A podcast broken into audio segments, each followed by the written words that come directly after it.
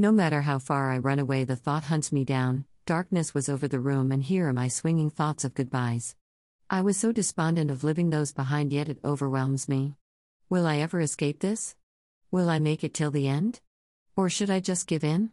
The mind is indeed a battlefield for everyone, and that no one could tell what goes through those beautiful minds. As I continue to wrestle with everyday life, I couldn't ignore the facts that number of individuals each day kept rising, fighting and living a life over anxiety and depression. The struggle will never be an easy path for those who are in this state. I was there and still fighting to find my doors are of it, and that I knew how it felt. Smiling and placing up a magnificent mask when the sun is up and trying to survive as the sun falls, perfect definitions of how you'd feel will never be accurate.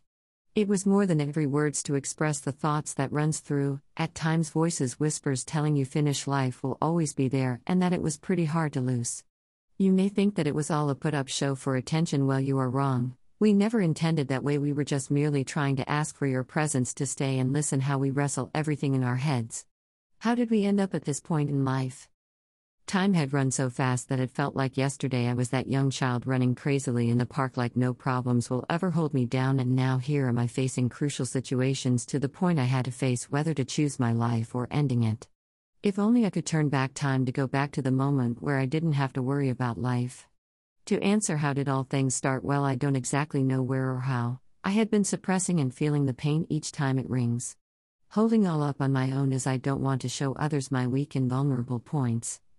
It was so tired of everything that it felt like even my own judgment does not matter at all. I tried finding ways of escape, loaded my body with alcohol, smoked like it was my last day, and even nearly finishing it all, suicide.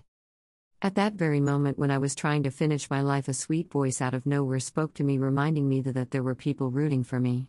At that moment tears kept running. Gladly I kept my life so I could see for myself those people who gave value to who I am. If you are in this state as I was, don't give in. Keep life, you are an overcomer, and I know you will not finish it all. Always keep in mind, even if it feels like life is aimless, keep living and going. You are made for a wonderful purpose. Someone out there is rooting for you. Keep life.